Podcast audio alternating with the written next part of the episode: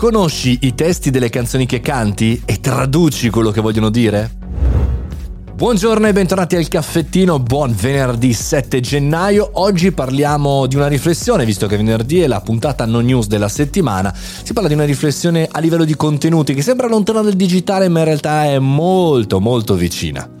Una volta per imparare una lingua straniera bisognava vivere la lingua, no? vivere all'estero, stare con persone che parlavano la lingua nativa, eh, magari cercare di studiare qualcosa a livello di grammatica e poi c'erano i consigli, quelli più tradizionali che conosciamo tutti, non so, vedere i film in lingua originale, eh, partecipare ad eventi dal vivo in cui eri obbligato a presentarti e chiaramente quella di ascoltare la musica musica in lingua.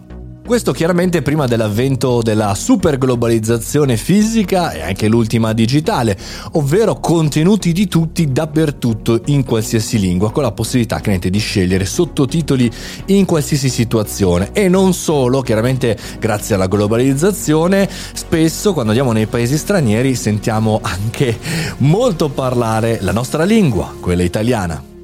E invece dovremmo essere attenti a quello che ascoltiamo, dovremmo canticchiare canzoni solo se sappiamo bene che cosa vogliono dire, no?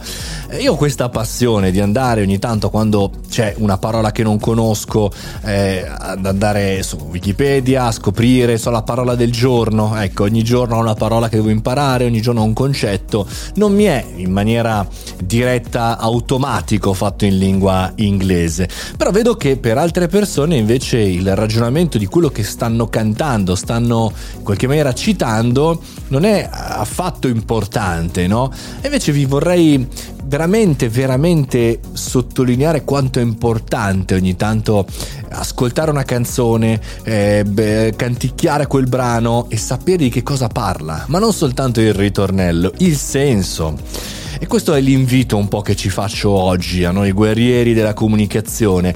È un po' come se leggessimo solo il titolo di quelle canzoni, solo gli articoli con il titolo e sottotitolo e mai il contenuto, se ci fermiamo a non capirne il testo. Invece è una grande occasione, al di là di poter imparare una lingua in più, che fa sempre piacere, ma anche capire il senso. Il senso delle cose è il tutto, no? può essere un motivetto affascinante, simpatico, ma se non sappiamo di che cosa vuol dire, qual è lo scopo di quella canzone e a chi si rivolge, è un po' come vedere un film senza guardare le immagini o ascoltare il sonoro.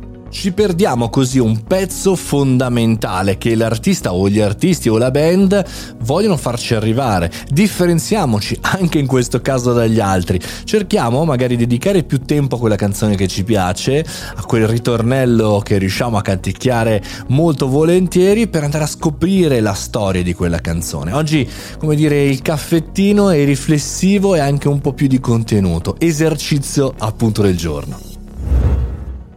E visto che arriva il weekend e chiaramente le discoteche sono chiuse, fatelo a casa, no? Che canticchiate, canticchiamo. Questo è il podcast del caffettino e anche oggi, da lunedì al venerdì, più il riepilogone di domani, ovvero il sabato, cerchiamo di porci delle domande e anche degli interrogativi importanti per la nostra vita, non soltanto lavorativa. Ci sentiamo domani con il riepilogone e buona giornata.